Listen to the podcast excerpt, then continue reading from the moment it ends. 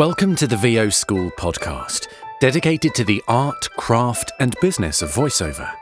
Each week builds upon the last to give you a comprehensive understanding of a career in VO.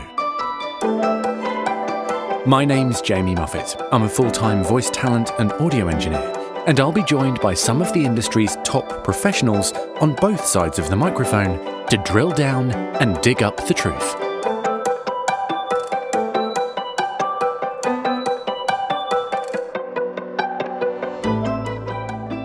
Hello, hello. Welcome to the first episode, new original episode, should I say, of 2018. And today, this is also the first in a series of episodes devoted to voiceover genres. Over the course of the next year, we'll be scattering these in and covering areas such as commercial, promo, video game narration, and many more. Um, but this week, we are talking about audiobooks, and I have two extremely qualified guests on this week, which you'll hear in the bio, which is coming up shortly.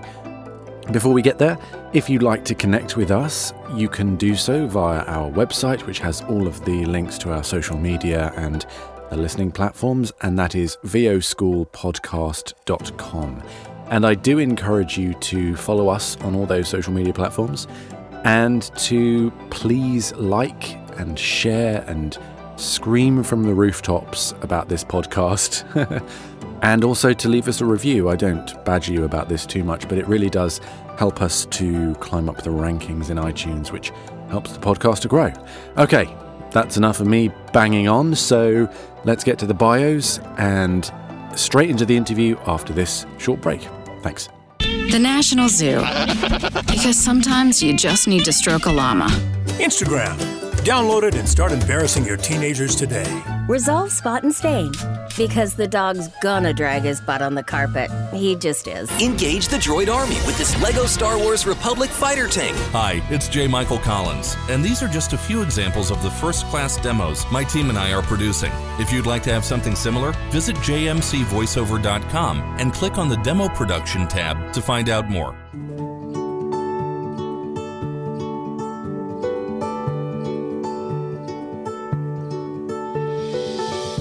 Sean Pratt has been a working actor in theatre, film, TV, and voiceovers for over 30 years, recording over 950 books in almost every genre. Sean has received eight Audiophile Magazine Earphone Awards, five Audie nominations, and one SOVAS nomination.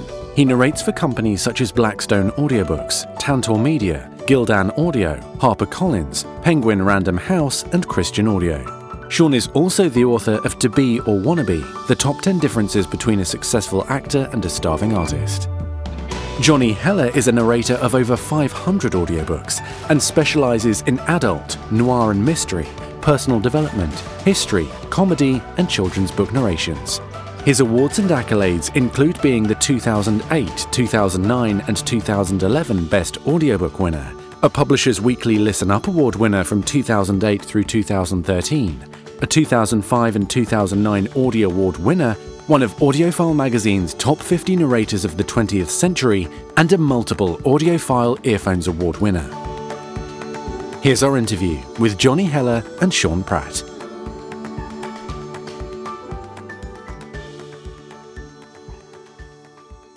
All right, so today I am joined by Johnny Heller and Sean Pratt, who are both audiobook narrators and have narrated a ridiculous amount of books, I believe over a thousand between them. Um, so, welcome to both of you. Well, nice to be here. Thank you for having us. So, let's start out right at the beginning. So, Sean, um, when and how did you become an audiobook narrator? I in 1994, I was down in Washington, D.C., doing uh, some Shakespeare plays at the Shakespeare Theater of Washington. And I mm. met an actor who recorded audiobooks, and we had a chat about what they were. And uh, David Hilder was his name. He still does them on occasion. Um, he said, If you ever happen to move down to D.C., give me a holler. I can introduce you to some people. And two years later, I did. And um, I. Uh, that was the beginning. In '96, I met a man named Grover Gardner, who's a real stalwart in our industry, mm. and um, he, uh, uh, you know, he sort of showed me the ropes, cut a demo. Pardon me, because this is over my skyping over the phone. when little news feeds come up about Steve Bannon, um, it, it'll go. "Eh." Okay.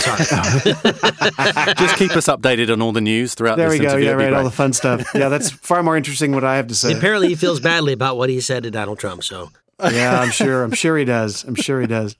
So, um, so anyway, yeah, that was a start. I, I he cut a little demo for me and shopped it around, and my first two clients were Blackstone Audio and Books on Tape, and that was uh, you know 20, uh, 22 years and 950 books ago. Oh, wow. And I did it mainly because I was tired of hanging sheetrock. I was in between jobs. I just moved down to DC to be uh, to sort of start my life and career over, and I'd lined up a bunch of theater work that I, that all fell through at the last minute in '96, and I didn't. uh, Being a carpenter was sort of my day job in between acting gigs, and I didn't have a car in Northern Virginia, and I was a little panicked to say the least. And uh, Grover came to my rescue, and um, but you know when I started, it was just going to be uh, one more thing to add to uh, just one more venue to work in as a performer. You know, when you uh, you know, you know, I I grew up acting. I started acting when I was ten, went professional when I was eighteen, and so you know, you do a little. You know, you work on a play for three weeks or three months, or you work on a television commercial for a day, or on a movie for a week, or whatever. And it's just you know, you're always looking for the next gig. And so I thought, well, yeah, audiobooks. I'll just add that to what I do. And I had no idea that I would end up really enjoying it so much. Yeah, yeah, that's interesting. So, uh, Johnny, what about you? How did you begin? exactly the same way. No, Same people, everything? No, no, no. I was um, I was in New York and I was here doing mostly commercial stuff, and I lived across the street from a fellow named Richard Ferrone, who you may have heard of. He's a wonderful audiobook narrator and very big in the union audiobook steering committee stuff. Um, anyway, he said recorded books. At this time, I didn't know much about the industry. This was, um, I think, early '90s probably.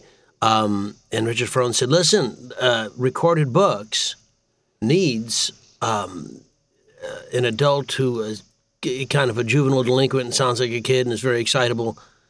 I think you may be that guy. So I am. so I went there and uh, met with Claudia Howard, and they started having me do kids' books almost immediately.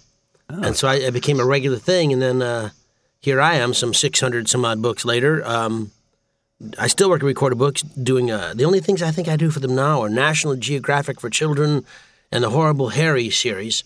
But most of my work's in the adult market, not the not the dirty adult market, but the non-erotic adult market. Um, Yeah. So basically, so I started there, and it just kind of went. And to be honest, I wasn't aware um, how big it would be, what what a large part of my life it would become, um, and how fortunate I really was.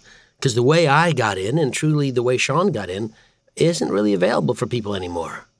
Well, we're going to get to that shortly, actually. Um, um, actually, my first uh, business related question here is to do with starting out. And I'm interested to find out if you have to have a certain temperament to do voiceover, uh, audiobook in voiceover.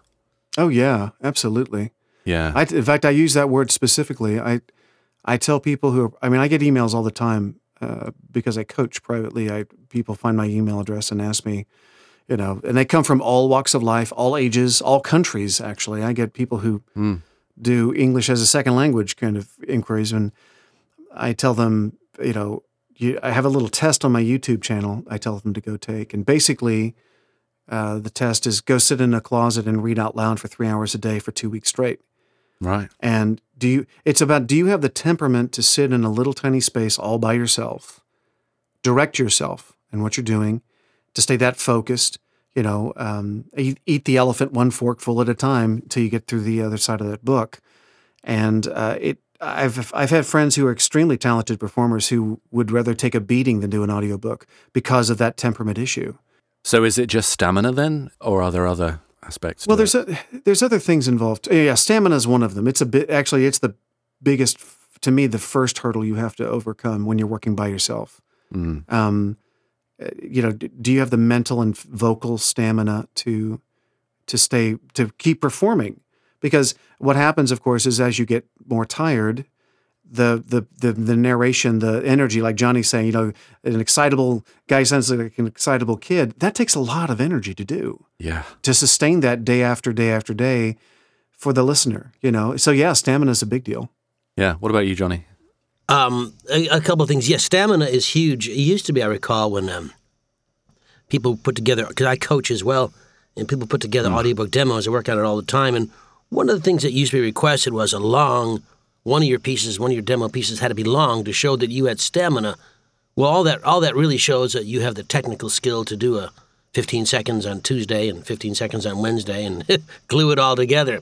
But the fact, the actual job of the audiobook narrator, if you're in your home studio, uh, let's say an ACX type of title where there's no, it's a deadline of two or three months down the road, you can actually do just an hour here or 20 minutes. You can do whatever you want. I think it ruins the flow. But if you get hired to do something in a studio, you're booked Monday to Friday, 10 to 5, and you're working. You're reading out loud, you're acting, you're, you're performing that whole chunk. It's much longer than a play. And it goes on and on and on. Stamina is a gigantic part. And it's not just physical stamina, but a joy for what you're doing. Yeah. And, and if that's not there, I don't think you can do it because it's a hard job to do. And there's no residuals in the game, basically, unless you're doing royalty share. So once you get, let's say you get, um, let's say the minimum, let's say you make 200 bucks a finished hour, 10 hour, pardon me, 10 hour book, $2,000, however long it takes you, that's how much money you get. You don't get more than that. So what does your day look like? How many hours are you putting in before you take a break and you know how many can you actually get in? My day is different than many others, and I'm sure we're probably more similar to Sean's, except Sean's is probably much more um, scheduled. Um, I, I come. Joanna, my lovely wife, is a. Uh, we're both late night people, so early in the morning is, is a hideous thing. Although when I arrive at studios at nine or ten, I'm fine. Um, I, I'm one of those people wake up, you know, greeting the new day with open arms. I'm one of those bounce out of bed in two seconds kind of guys that people hate. Um, but my day generally is um, get up in the morning, do emails, do some writing, do some you know private stuff. Um, then it depends. Generally, if, if I have something scheduled, if I have a book to do, I make sure that Joanna, uh, uh, if she has a book to do, she'll do it in the evening. So I'll do mine in the day. Um, sometimes I have two or three books running, so we just have to schedule time in our single booth. We live in Manhattan, so we have a whisper room. Uh, So if we both have books, then we simply schedule who does what when. But basically, Joanna's going to work till you know all damn night, and I'm not gonna.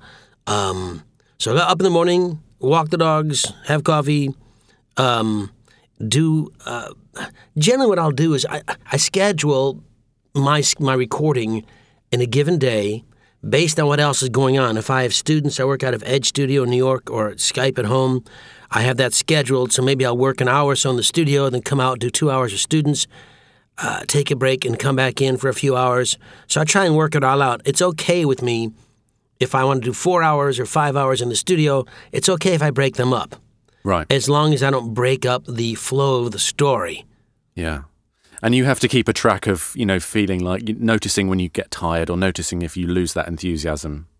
Absolutely. One of my big coaching things is as soon as your mind begins to wander.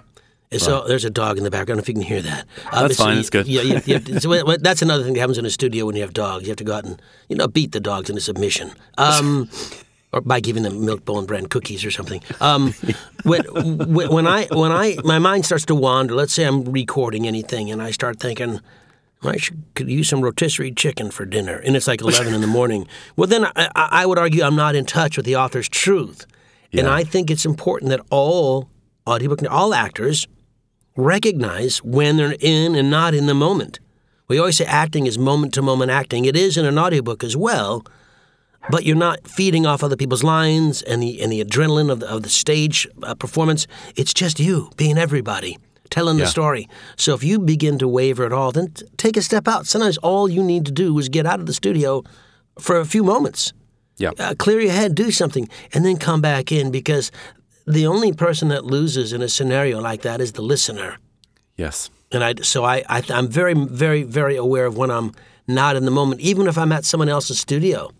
Um, if I, I'm going to be in a, uh, Harper, Harper has me doing a book for Christopher Moore's new book called Noir, fabulous book that I'll be doing um, beginning February, and I'm booked five days in a studio.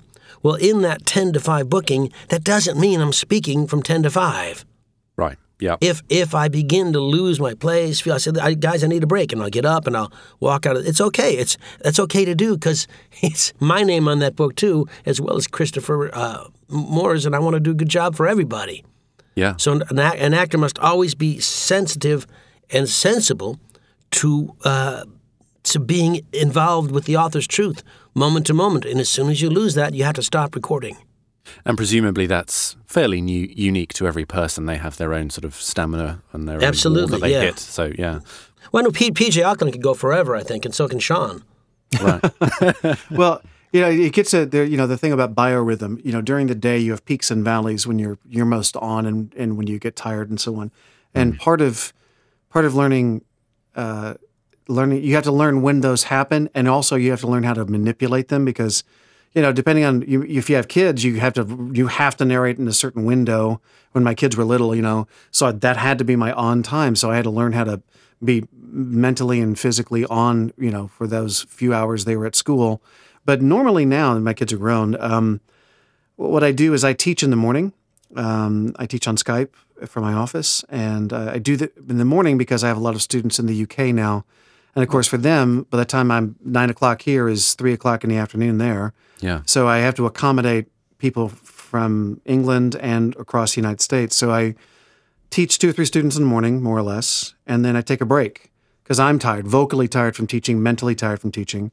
And so I go to the gym, I run some errands, take a nap, whatever, and then I get up in the the mid afternoon, and that's when I record again. So early in the morning and late in the afternoon are my best times of being awake, and that's when I can really focus. Because when I'm really on, you know, we have a we get paid by the finished hour, and where Johnny and I are at in our careers are that we record the material and we send it into the publisher and they proof it for us.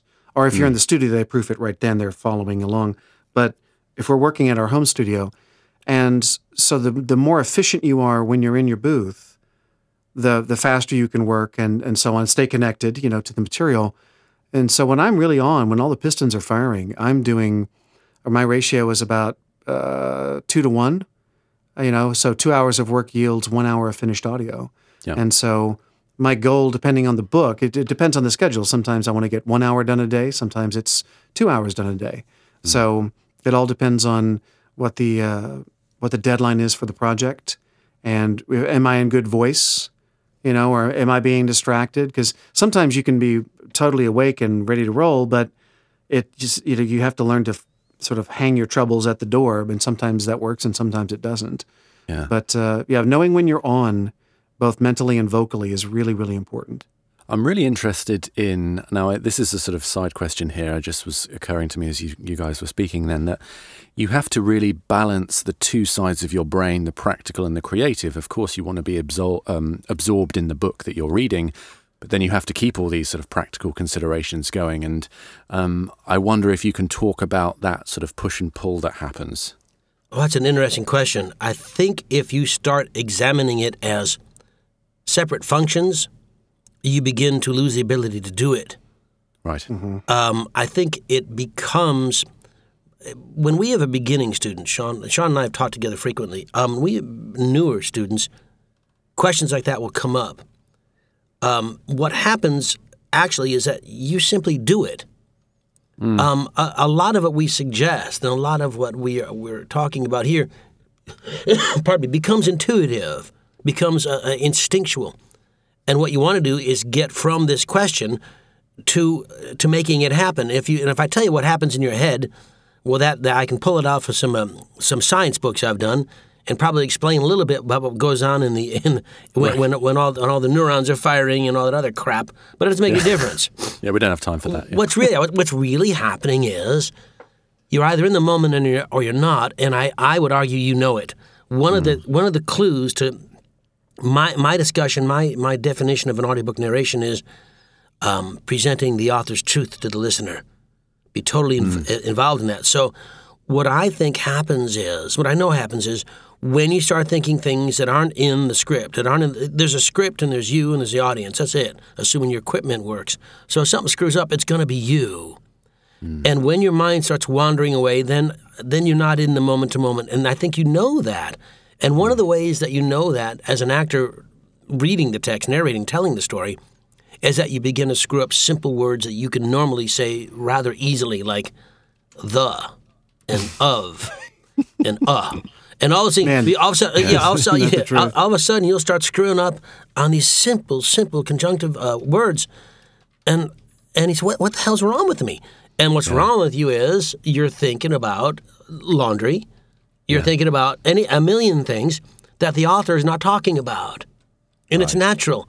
So what what has to happen is not that you cease to do that, is that you recognize you're doing that, and that's why these little squiggly lines on our computer screen that indicate uh, uh, it's recorded words, you can you can erase some of those Yeah. and go back and make new squiggly lines that are more on point.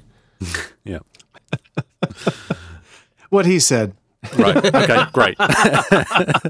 yeah, that makes perfect yeah, sense. Yeah. You know, the, the thing, there's a thing too, is, is when you, uh, when I have a new student and, and a real newbie just getting into the industry and they're still f- learning microphone technique. And what I say is that you go sort of through three stages dealing with working in the booth because you have to wear, you're wearing all four hats at once. yeah. Okay, you're the producer and the engineer and the director and the narrator all at the same time. And that's a lot to juggle at the same time. And then on top of that, you have to somehow pull a performance out. So you have to, you know, I, I tell them to take it in stages. So the first thing they do is they learn to narrate without the equipment, just learning to read aloud and perform.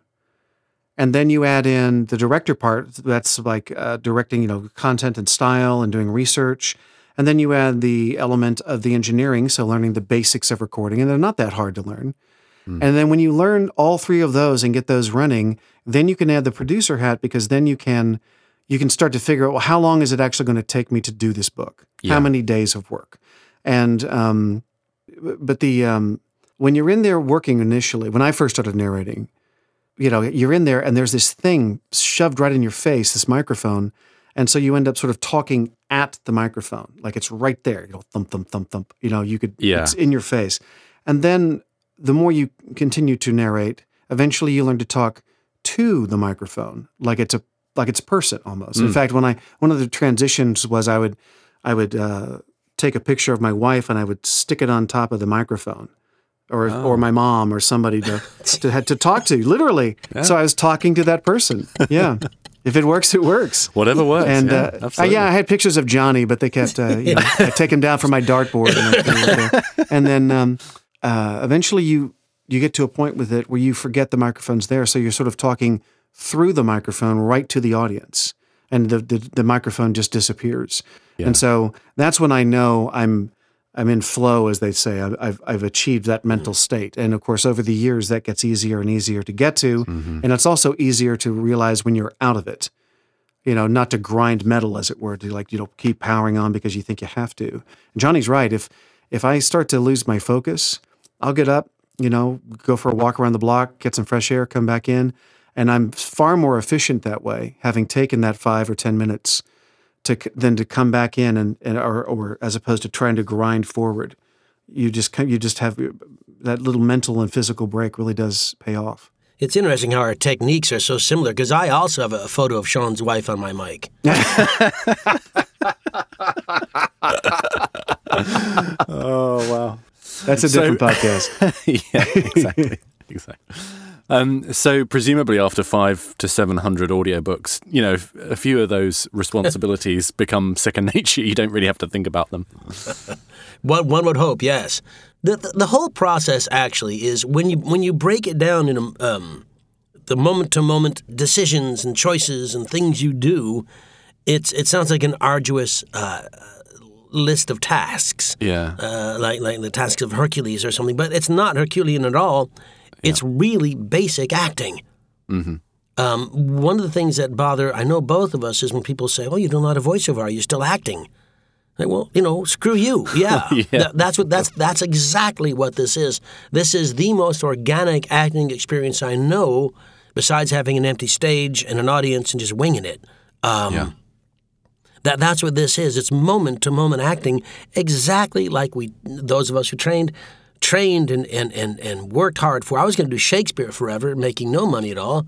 Now I'm doing uh, audiobooks, making uh, some money at all. So Yeah. it's it's it's but it's still the same process, the same technique. Not everyone writes as well as Shakespeare, but um, there you go. One thing I did recently was actually um, I was watching a TV show. I can't remember what it was. It was it was a fiction show, and I closed my eyes and was just listening to the performance. And without the visuals, it was it sounded so flat, you know.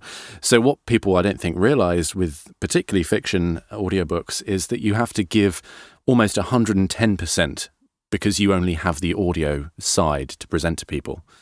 Don't don't forget though that when you shut your eyes while watching a film or a television program, it's a bit of a disservice to the acting because there's a there's a there's different techniques involved in on camera Yes. and on stage than in audiobooks. Yeah. Um, and and part of what happens for the audiobook actor in a fiction piece when you're playing this character, that character, and the other characters, for me, and I think for all the successful people in this industry, fiction or nonfiction, it is very visual. Mm-hmm. It sounds like simply an oral exercise, but it's a, I, I view my job to be something akin to a cinematographer. The author paints the mm-hmm. picture with words, and that's the pic. That's what I'm using, and I see the scene he describes. I hear the character speak, Wow. and I'm merely relating that story as I view it in my mind. Does that make sense? Yeah, So it's absolutely. all it's all pictorial to me. It's all visual. It's all the cinematographer art. I think that is translated to an audible art, Oh, and I think that's the key for doing this really well consistently. Is that you see the story. I, for myself, I uh, first of all, when you get back to the, the, the film thing, never forget that it is a slightly different kind of VO. When you watch a documentary and you shut your eyes, the voice in a documentary is there to support the picture. Okay, when you look at the spread, when you actually look at a shot sheet for a documentary, they have A roll and B roll. The A roll is what you're seeing on the screen. The B roll is, I'm sorry, the A roll is the is the voice, the actual uh, the, the, the narrator. The B roll is the visual, right? So the idea is that you know the the narrator on the thing, you know, and now the zebras are coming up to the water hole here on the Serengeti, right? Oh, And that's all you need, this in a right? six iron. Exactly. So you got it. So, so you know, or that guy, that show, uh, How It's Made, is a perfect example. If that guy was any more relaxed, he'd be in a coma. But the, but all he needs to do is tell you, and now the oven, you know, goes into the oven at 375 degrees for 45 minutes, and you see what's happening. So all he's doing is providing just an extra little bit of information. He's there to support the picture. But when you have an audiobook, you have no visuals. In fact, I always remind my students that when 99% of the time when someone's listening to an audiobook, they are doing something else. They are driving to work, they're folding laundry, they are cooking dinner or whatever. And so you have to compete. And we're visual animals to begin with. So you have to compete against uh, whatever it is they're doing to grab their attention. So it's a heightened state of performance. And you and so like Johnny, and because my my niche in the industry is is nonfiction, I see that particular audience that I'm narrating to. They're right there in whatever construct I create. So I see them and I'm reaching out to them. So yeah, it's very much a visual uh, exercise. Absolutely, I love that. Um, so I want to uh, explore vocal qualities now. Do you have to have any specific vocal qualities to do audiobooks? If have to speak English. Yeah, that'd be a good one. Yeah, un- unless you're doing, you know, you know, some sort of Scandinavian titles for Scandinavians. Um, but you know, here's the thing: you don't need to have. People say all the time, "I have a." People tell me I have a wonderful voice, you know, when you do the audiobooks. well, you know, first you don't, and your friends are lying to you, and and second, it's not the quality of the voice; it's the ability to tell a story. Yeah. That's the craft. So, what you have to, the things you have to have, fiction or nonfiction, is a clear sound, um, some reasonably good diction so people can understand word after word, and you have to have an understanding of and a love of, I think, the English language, because that's that becomes your your artist palette, if you will. But other than vocal quality, yeah, I'm not sure it matters that much. No, in fact, you want you want sometimes the quirkier voices really are the ones that um, that really come through. I mean, I mean, I think Johnny has a quirky, great voice. He's got an amazing voice. There's, Yeah. I've never heard anybody like Johnny, right? Nope. And um, the um, uh, so having a unique voice can help you. It's about, but there's other issues like, do you have a diction problem? Do you have a breathing problem? Do you have, you know, those things can be fixed. But there's another sort of misnomer people have about they think that only people who have beautiful voices can be, you know, uh, voiceover talents or, or audiobook narrators, and that's just not the case.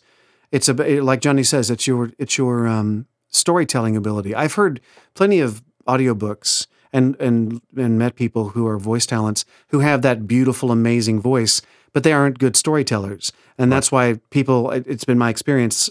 You know, they don't do so well in the long run because they they don't. They may have a, an amazing sound, but they, they don't know how to use it to tell the story.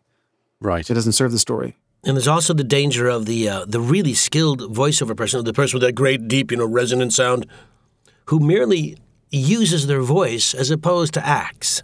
Yeah. You know, you, if you have certain ability, and I think one of the problems for the voiceover person is is that they tend to um, let their little vocal quirkiness or skills or differences do the job as opposed to actually acting the moment to moment. Yeah. And and if that's what you're doing, then that's a disservice. And I don't think you're doing it. Uh, um, I don't think you're giving 100. percent I think you're giving like 30. Yeah, Yeah. I, I've run. In, I used to run into that when I was doing Shakespeare. Uh, you know, you'd find some actor who's got this amazing act, or actress has an amazing voice, real great resonance, and you know they're saying the thing and uh, doing the thing on stage, and and it sounds great, but ultimately it's very limiting because they're relying on that to get them through. Yeah. And you know, I don't.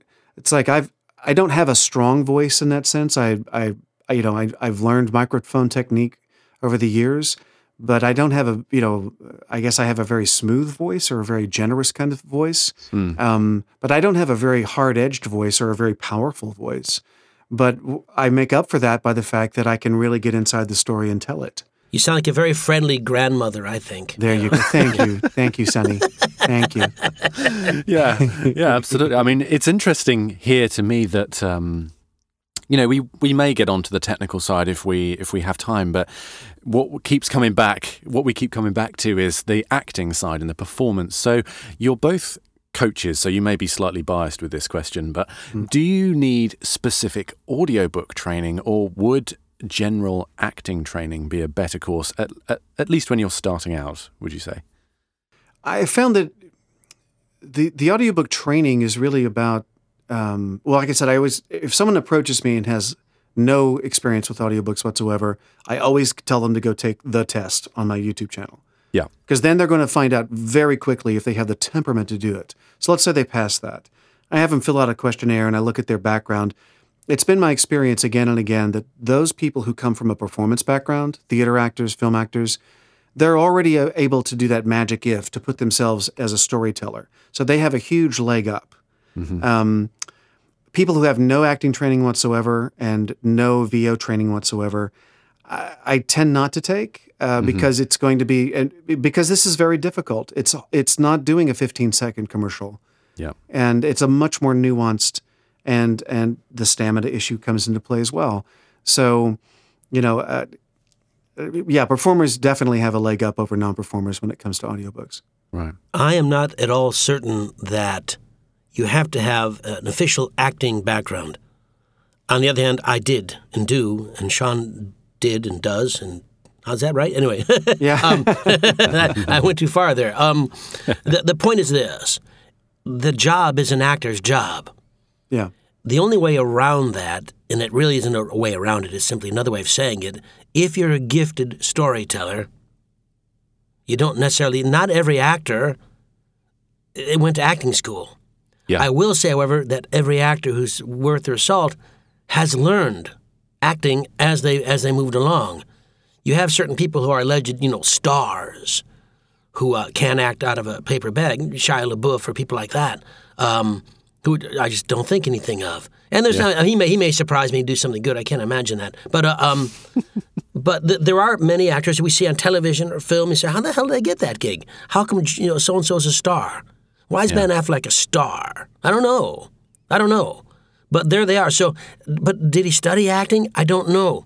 But I do think that the more you know about the acting craft, I think one of the things I do tell people, if they have no background at all, and and uh, you know if they if they maybe have some some uh, ability, some skill level, I always suggest they get into an improv workshop class or a basic scene study class because one of the things that really get gets in the way for an adult pursuing uh, audiobook work, audiobook narration work, is we still have all these inhibitions. Acting is make believe. Acting is making choices. As adults, we tend not to make believe anymore. When you and I, we three, we three boys, are kids, we can play. We can be Batman, Wonder Woman, and Catwoman, and it doesn't matter who's who. It's fine. We don't have any gender issues. We don't have any black or white issues. We have nothing like that. We just play. Mm-hmm. As we get older, all those issues creep in, and it makes and so we we start to stop ourselves. And I think acting workshops, scene studies, improv. Improv means just say yes. If I set up the scene, here we are in a gas station. That's where we are. Sean can't say no. We're in a zoo. That's not mm-hmm. that's not improv. You know what I mean? So I think once you start studying things like that and get it, losing some inhibitions and accepting the situation in which the author or whoever it is puts you in, you become better able to handle acting choices. So I, I think I think it's more beneficial to have been from an acting background, but not mandatory. Yeah, I, and I agree with Johnny. In fact, one of the things I do if I take on a student who doesn't have a performance background, because sometimes by the time a student comes to me, even though they don't have a performance background, they've been working on ACX and they've done 5, 10, 15, 20 books. They just took the plunge. And I'm like, you know what? If you've done that many books, then you're already in the trenches with it. And so you're ready to be coached. But I, but I, I insist that those particular students uh, look around and try and take an acting 101 or an improv class in their local community. Because I said, you know, whether it's fiction or nonfiction, it's still about acting.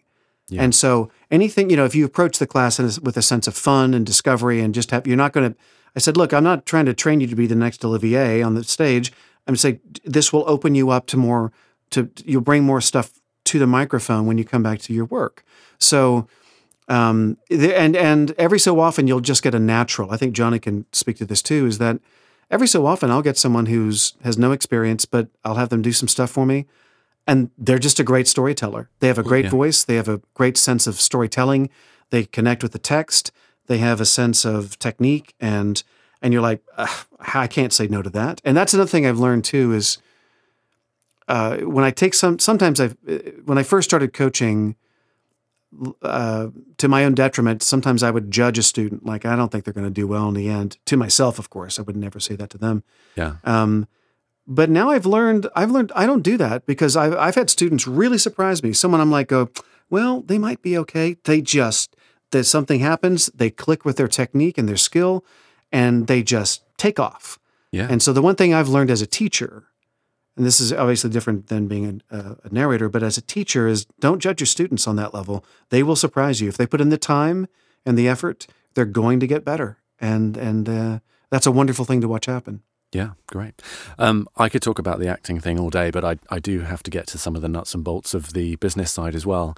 Um, how do you find your first job? ACX has been brought up a couple of times in this conversation. What is that? And maybe not from your own experience, because things have changed somewhat over the last few years, um, but maybe experience you've had through your students. How do people actually get started doing this today? Assuming that there is, um, assuming that they're ready to work, okay, Yeah. which is different than just jumping in and and, and not Right. succeeding. Assuming there's an ability and a talent and a skill level. And the equipment and the space to record. Yeah, don't forget there's that. all kinds of things. So assuming that Yeah. all the all the pieces are in place, they're ready to work. Yeah. ACX is uh, what's it called? Audiobook Creation Exchange. Audio. What's it called? Yep. Okay. Audio so Creative Exchange. if we look at the world of publishing, and we say that in a given year, ten to fifteen percent of the books that are written will be picked up by the major publishers, and the majority of those turn to audio because audio is booming now. Um, that still leaves a vast percentage that are not published and or put out in audio. And, and those numbers fluctuate given year to year, but basically there's a vast, the larger percentage of books written in a given year because they're crappy books or just not interesting or you know or the writer's bad or something may not get picked up by a publisher. Doesn't mean they won't get sent off on audio.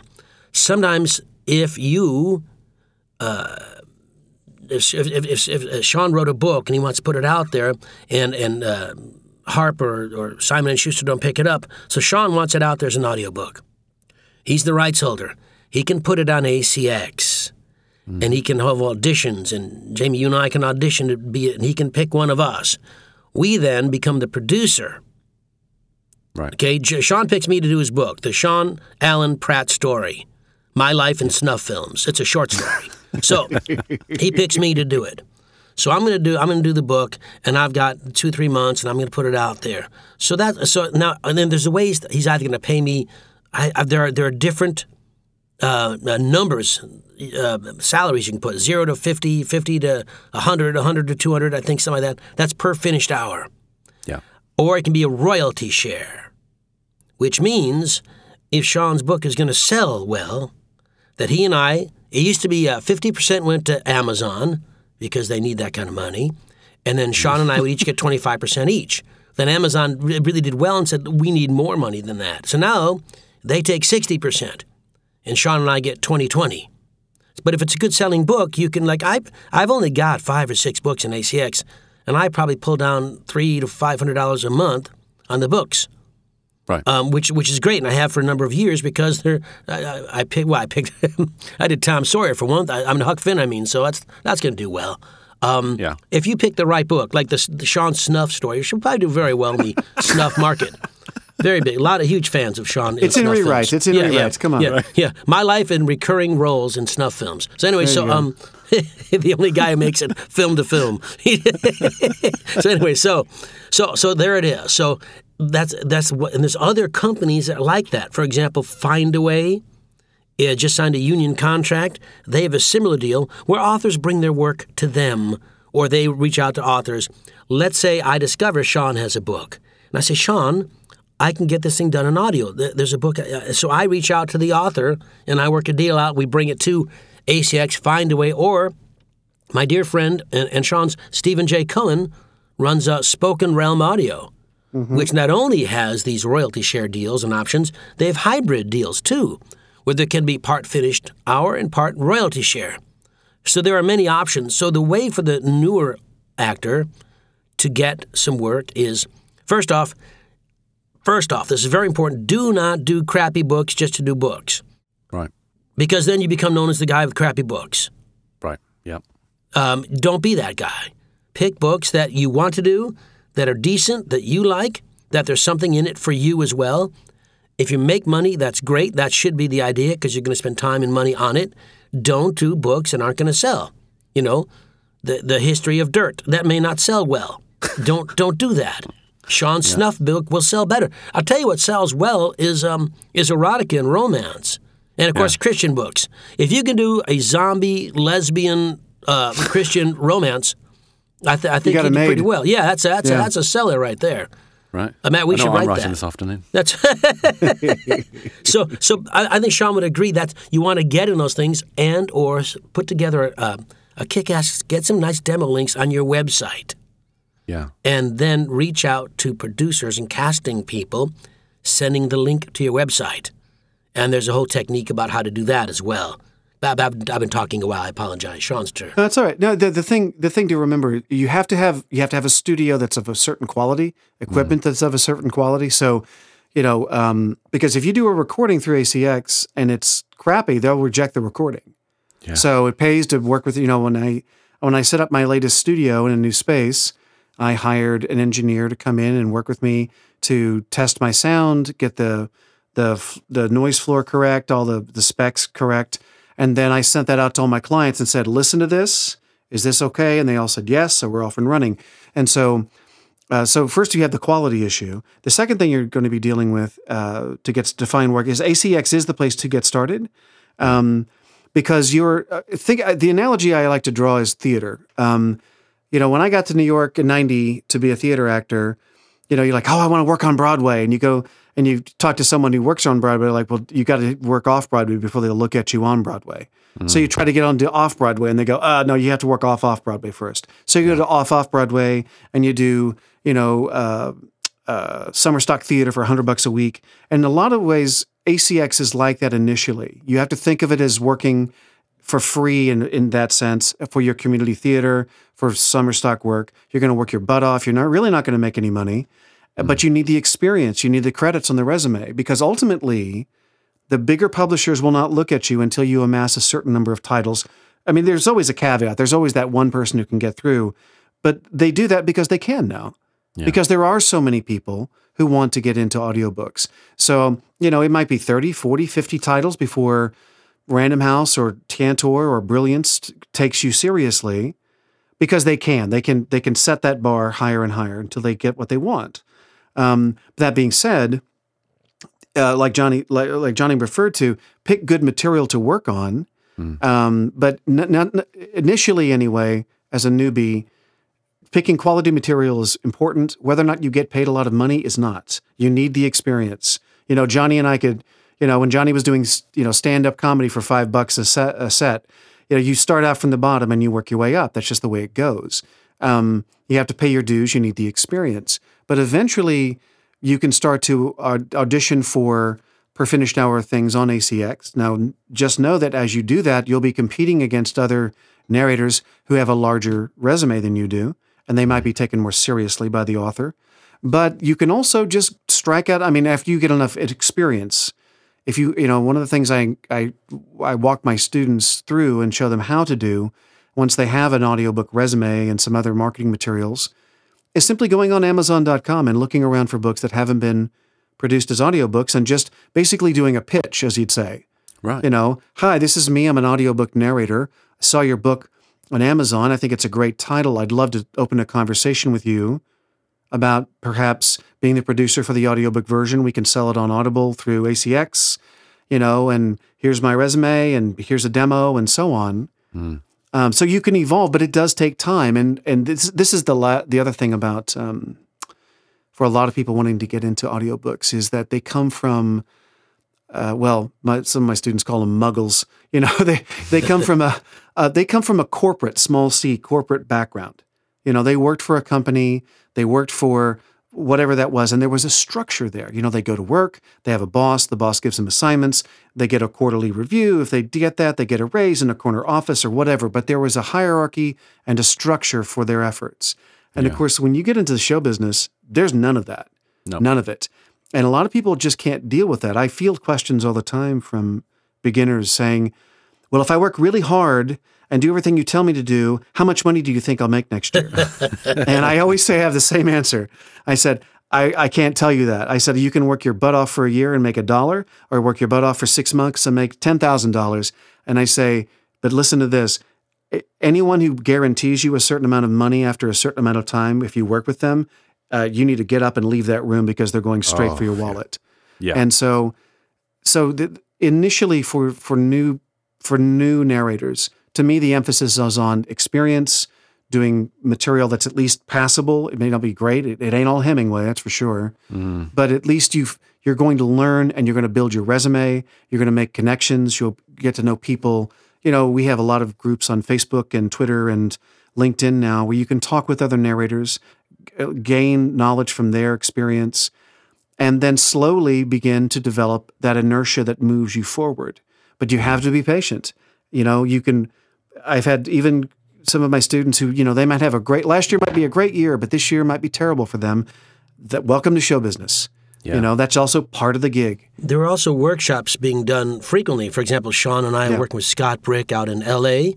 January 27th on the business of audiobooks. They call that a tease in the industry. Yeah. Well, I'm gonna, yeah. So there's, I'm, doing it. I'm doing it. with Sean. I do the. Um, one of the biggest uh, things happening is APAC, the Audio Producers Association convention, May 30th in New York City, and the day before, interestingly enough, is the Johnny Heller Splendiferous Narrator Workshop.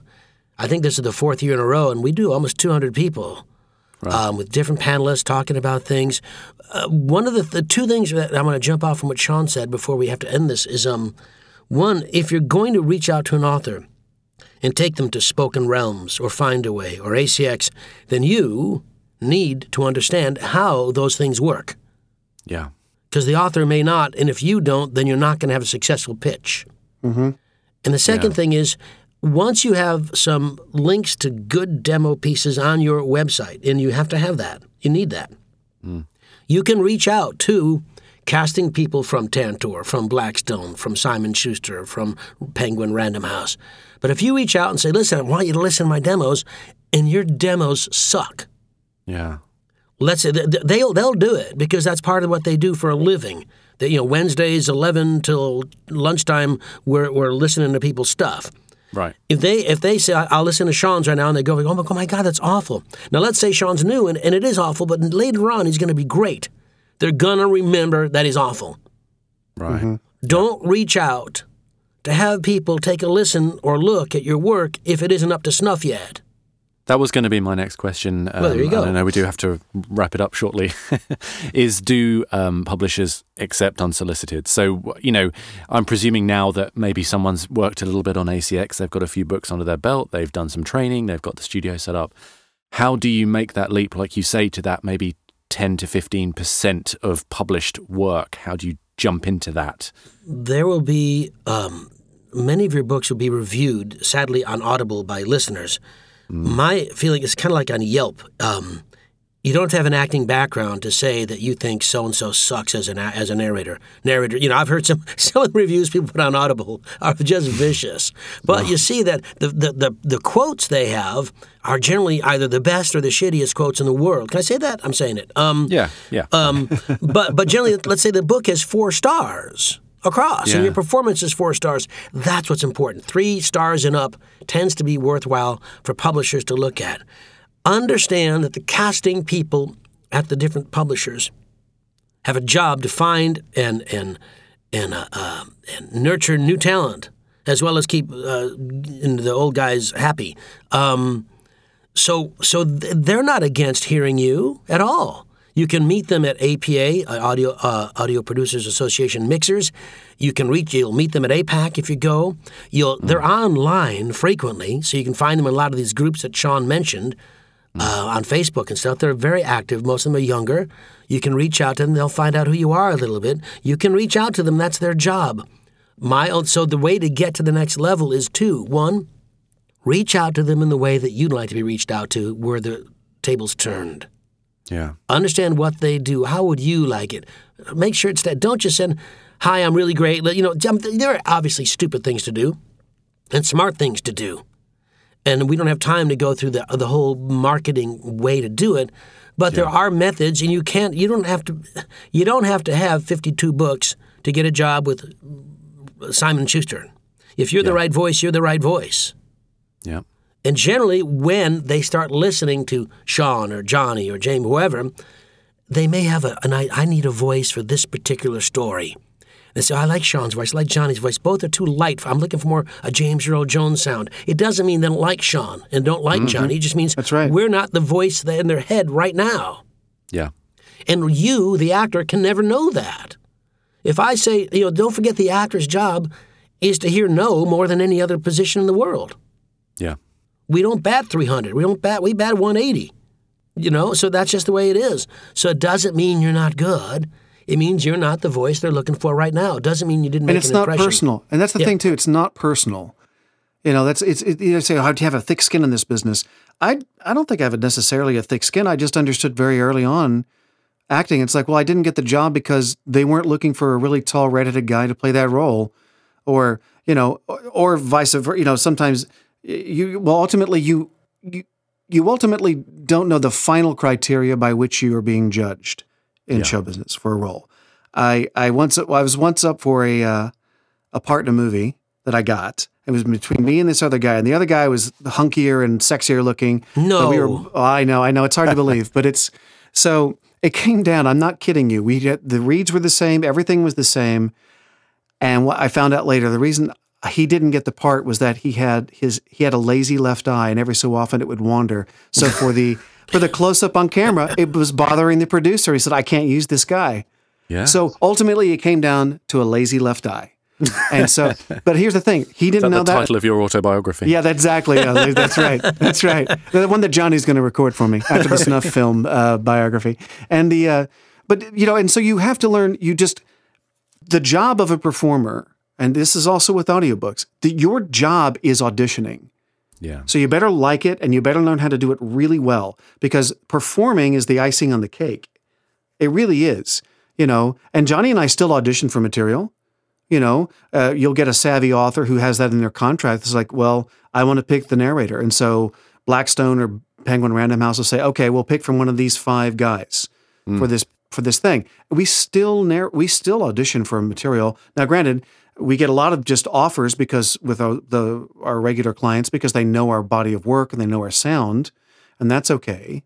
But you know, you just have, you do the audition and you forget about it. You go right to the next audition. Do that one. Focus on that one to make that the best audition possible, and then move on to the next one. And eventually, it's a numbers game. Eventually, one of them's going to click, and you're going to get that gig.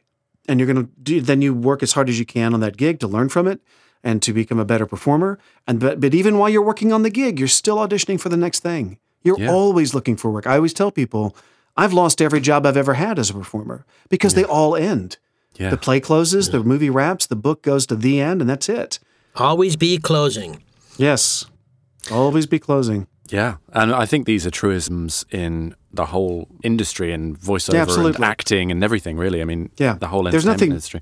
Yeah, there's nothing new about that. I mean, so I would say, you know, and you were talking about the the business end of it too. It's, you know, make sh- you know if you're going to get on ACX, then take the time and listen to. This is across a, a, couple of things. A person getting into it should subscribe to AudioFile magazine. I I suggest getting the physical copy so you can read it wherever you're at. And look for those books that have the Earphones Award. So you know that's an internal award the magazine gives to really good recordings. So at least you have a, a pretty good idea that that recording was a pretty darn good one to listen to as an audiobook. Um, then when you go onto ACX, if you rec- type in the name of a narrator you know, they might be on there. Go to their profile. It's open. It's free. Listen to their demos. What did you hear? Analyze it. Oh, You we should say, Sean, uh, to get into ACX, if you want to check it out, if you've ever ordered from Amazon, that is your password for ACX. Yes, that's true because they're owned by Amazon. Yes, and so you know you you don't you know you can you can go on. You don't even have to join. You can just go on and look through stuff and listen. Um, just to, to gain experience. I tell my students all the time: listen to these other demos. What did you hear? What did you like? What did didn't you like? What impressed you? What caught your attention? And you will also look at the other information provided and the way they, they structure it. And um, you know, and like and like Johnny said too, it's like you also go to these networking events, like Johnny's Splendiferous Workshops, an amazing event, uh, mo- mainly because he has me involved in it. But that's a different story. so, but Don't be killing And your chickens, pal.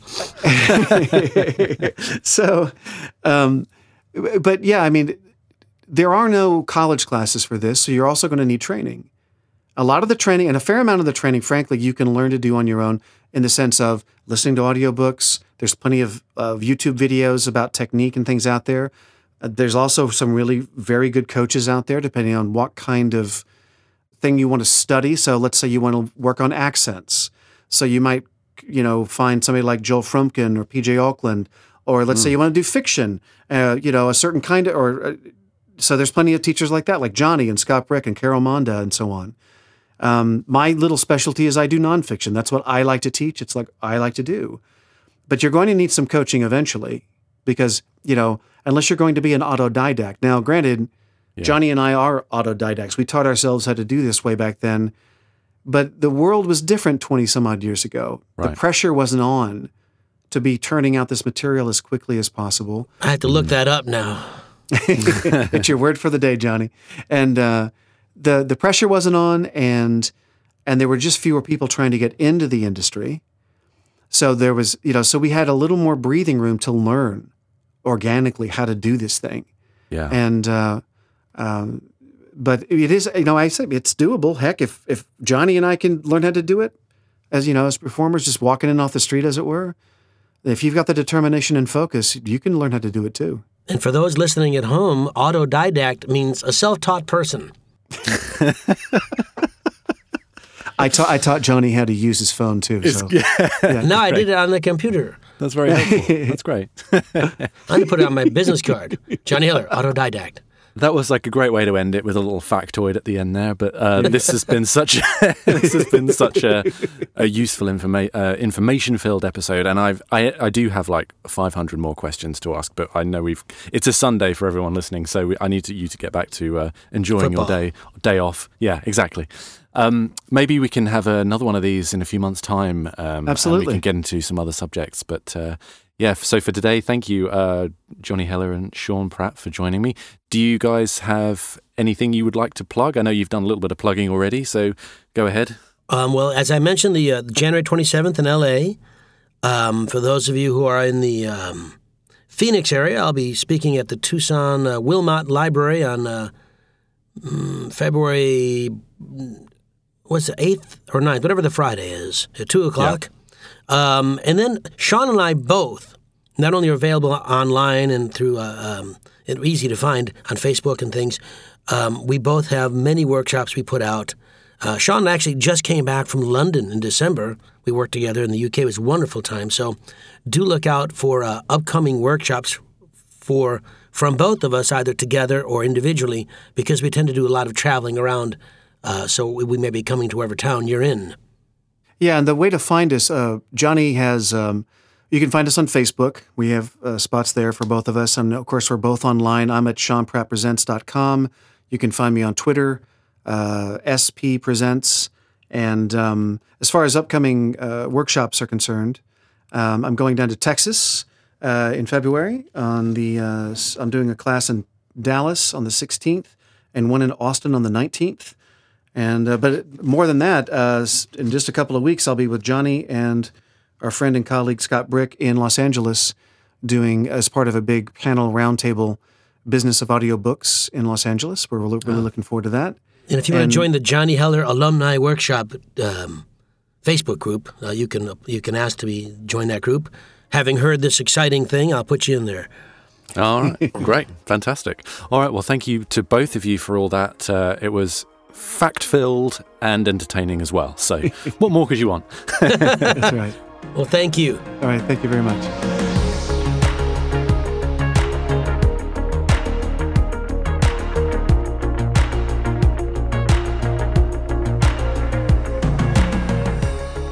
So there we are. How much fun was that?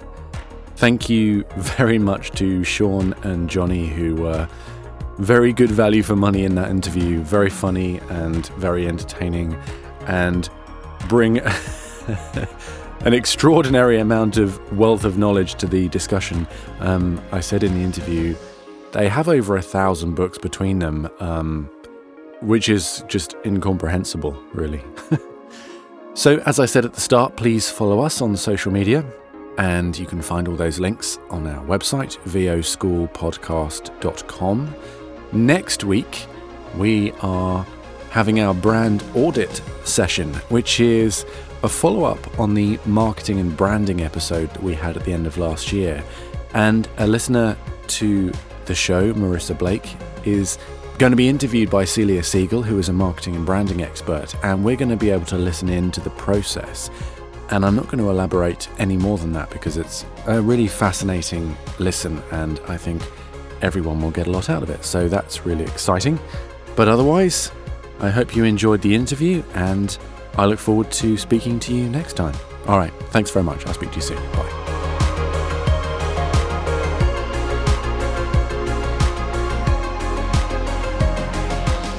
Thank you to this week's guests, to our sponsor J. Michael Collins and Backstage Magazine. Thanks also to Kyle Marie Colucci and Chris Sharps for social media support. Join us next time for another class.